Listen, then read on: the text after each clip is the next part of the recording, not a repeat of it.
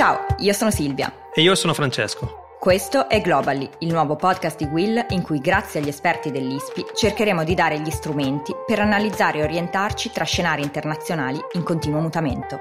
Il mondo cambia in fretta e questo è uno spazio per raccontare e capire il cambiamento. La politica internazionale spiegata in modo chiaro. Oggi parliamo di Myanmar, giusto?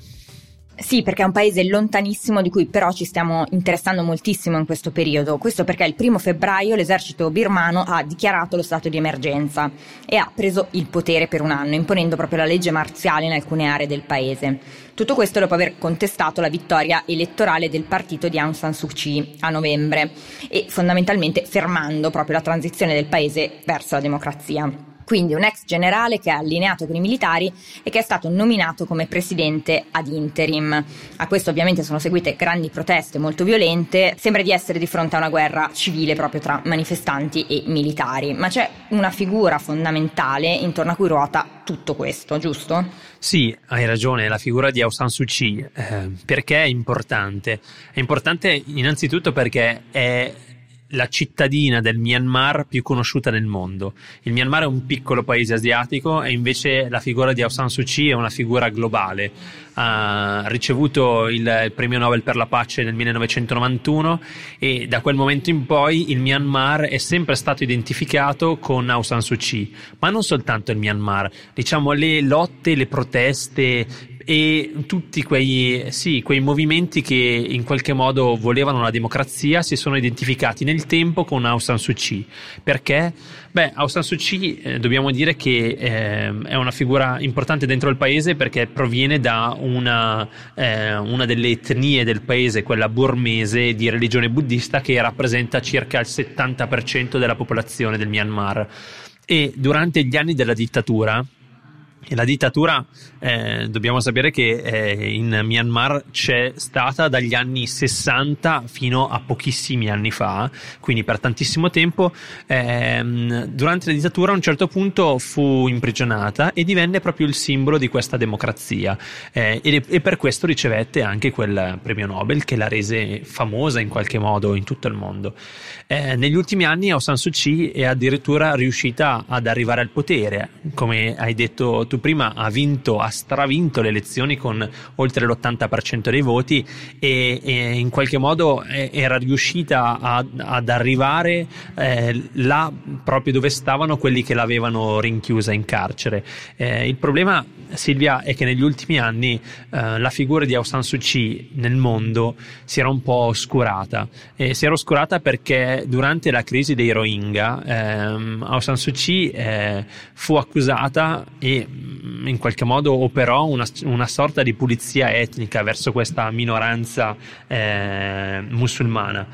E quindi ehm, si dice che in qualche modo, nonostante in patria goda ancora di un consenso incredibile, eh, questo suo vedere oscurata la, la figura di grande eh, portatrice di democrazia nel mondo sia stata anche una delle cause, o, o perlomeno uno dei motivi che abbiano portato la giunta militare a rinchiuderla di nuovo, come è successo adesso, perché in qualche modo non era più ritenuta un intoccabile.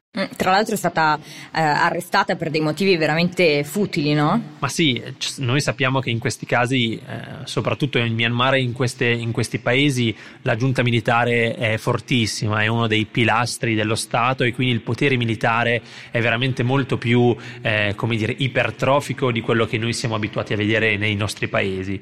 Eh, e sicuramente non è soltanto Aung San Suu Kyi quella che è stata rinchiusa, ma diciamo che i perdenti di questo, di questo questo eh, colpo di Stato eh, sono, sono, anche altri, sono i giovani, no Silvia?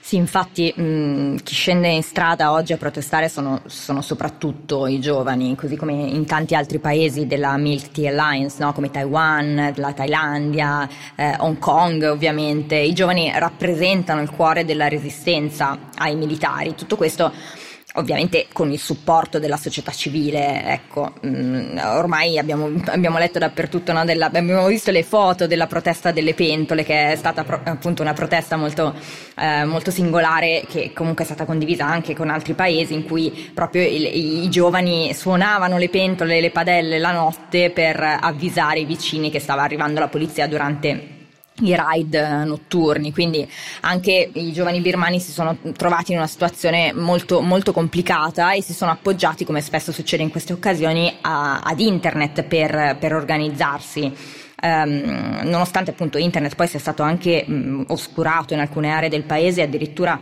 la militare è riuscita a bannare eh, delle app come Facebook o Twitter ma la tecnologia rimane comunque al cuore dell'organizzazione delle proteste, infatti ehm, diciamo che una delle app che è più utilizzate in questo momento da loro come da altri, ma questo forse rimarrà diciamo il simbolo del movimento di resistenza birmano è Signal, che è un'app proprio di messaggistica e che i giovani riescono a utilizzare tramite VPN, cioè spostando la propria posizione online, tra virgolette, in altri paesi che non siano la Birmania.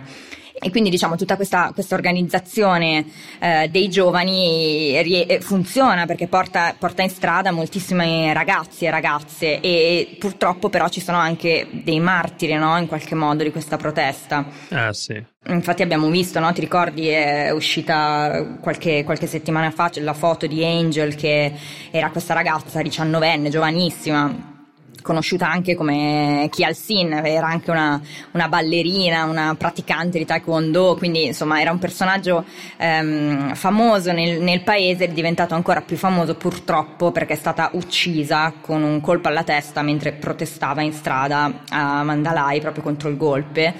E, e questa, diciamo, la foto di lei che, che corre o lei che, diciamo, si sdraia ehm, davanti, davanti a dei cartelli di protesta è diventata purtroppo molto famosa perché indossava questa maglietta con su scritto no? Everything will be ok, quindi andrà tutto bene. Invece purtroppo non è andata tutto bene, infatti po- poco dopo è stata, è stata colpita alla testa. Lei probabilmente lo sapeva già perché aveva già lasciato appunto i dettagli del suo gruppo sanguigno, aveva già detto che nel peggiore dei casi avrebbe voluto che i suoi organi fossero donati, quindi se l'aspettava probabilmente e, e, quindi insomma queste proteste sono veramente, veramente violente ci sono diverse pratiche, si, si, vedono appunto i lanci di gas lacrimogeni, ma anche eh, vengono appiccati fuochi a, a, degli edifici. Tra l'altro, appunto, di questi edifici almeno 32 aziende sono proprio di proprietà cinese, che sono queste, queste proprietà cui, che sono state date alle fiamme, no? Ma perché proprio la Cina? Beh, perché la Cina? Perché la Cina è un, è un vicino, è un vicino in qualche modo eh, scomodo per il Myanmar, perché la Cina, noi sappiamo ormai la Cina è una grande potenza e la Cina come grande potenza ha anche grandi interessi nei paesi eh, limitrofi, eh, ha grandi interessi e non vuole, diciamo, passami il termine, Silvia Casini nel, proprio nella sua regione, là dove è una regina incontrastata. Eh, 32 aziende cinesi bruciate non sono sicuramente mh, mm, il simbolo di stabilità, di tranquillità, di normalità ma soprattutto la Cina ha degli interessi precisi in Myanmar, ha degli interessi precisi che vuole difendere a tutti i costi. Gli interessi sono, per esempio, il passaggio della via della seta, questo grande progetto infrastrutturale che la Cina sta portando avanti per costruire infrastrutture che colleghino la Cina con il resto del mondo. E una parte di questo, di questo grande puzzle è anche il Myanmar, una parte che vale circa 10 miliardi di dollari di infrastrutture, e quindi la Cina è interessata. La Cina è anche interessata a costruire un gasdotto che dalla provincia dello Yunnan, una delle province cinesi, arrivi fino a uno dei porti del Myanmar che si affaccia sull'Oceano Indiano per un po' dare fastidio a un'altra potenza che si affaccia sull'Oceano Indiano come è l'India. Ehm, la Cina è interessata anche all'estrazione di metalli, di terre rare, alcuni metalli preziosi che eh, il Myanmar possiede e di cui la Cina è affamata insomma Silvia potrei andare avanti tanto, però come dire, eh, la Cina ha tanti interessi nella regione. Questo però non vuol dire eh, che la Cina interverrà militarmente. Noi non abbiamo praticamente mai visto, se non in maniera un po' atipica a Hong Kong, un intervento della Cina militarmente, no? nei paesi vicini in cui succedono casini, passami ancora il termine, però eh, sicuramente la Cina si fa sentire, si è fatta sentire in questo caso dopo l'incendio eh, con la giunta militare e ha detto alla giunta militare mi raccomando bloccate quello che sta succedendo e la giunta militare ha agito di conseguenza. Infatti abbiamo visto una forte repressione. Eh, quindi la Cina, Silvia, ha interessi e soprattutto vuole stabilità nella regione a casa, a casa sua. Ecco. Secondo te quale potrebbe essere allora il futuro di questo paese? Io direi che too soon to tell, è troppo presto per dirlo. Eh, il colpo di Stato è successo pochissimo tempo fa, come raccontavi. Eh, la giunta militare si sta insediando adesso, eh, le proteste continuano per le strade, quindi non sappiamo in che cosa possa evolvere. Sicuramente è una situazione da tenere d'occhio. L'orizzonte temporale che possiamo darci, però, è quello di un anno un anno perché tra un anno ci saranno o ci dovrebbero essere le elezioni che sono state promesse dalla giunta militare. Delle elezioni molto importanti perché noi sappiamo che in realtà le elezioni si sono tenute pochissimi mesi fa in Myanmar e il partito di Aung San Suu Kyi ha ottenuto, come dicevamo prima, più dell'80%. La giunta militare spera in qualche modo che alle elezioni tra un anno il partito di Aung San Suu Kyi perda e anzi vinca diciamo un partito un altro partito così che magari più vicino alla giunta ovviamente e così che si possa ristabilire quello che secondo la giunta è un nuovo ordine in Myanmar. Ecco sicuramente quello che abbiamo raccontato è la storia di un paese che ra- racconta anche la storia di tanti paesi così, no? È la storia di paesi che vivono delle stagioni di democrazia che sono subito troncate e, e il Myanmar eh, ci siamo stati attenti grazie anche alla storia alle testimonianze di Aung San Suu Kyi che nonostante le brutalità commesse nella stagione dei Rohingya resta comunque un punto di riferimento nel mondo e lascia acceso un faro in questo paese. Io ti direi Silvia, troviamoci tra un anno e vediamo che cosa è successo. Nel frattempo, però, sia noi all'ISPI che voi a Will, insieme teniamo accesa una luce su quello che succede ai giovani e alle persone che protestano e a questo paese che eh, è in profondo mutamento. No? Assolutamente, diciamo che un anno per, per um, ristabilire una, delle elezioni democratiche è un po' improbabile dopo, dopo una, un colpo di Stato di questo tipo, ma sicuramente noi seguiremo tutta la vicenda e terremo gli occhi aperti su quello che sta succedendo in Myanmar. Direi che per questa puntata di Globally è tutto, eh, ci sentiamo alla prossima. Ciao.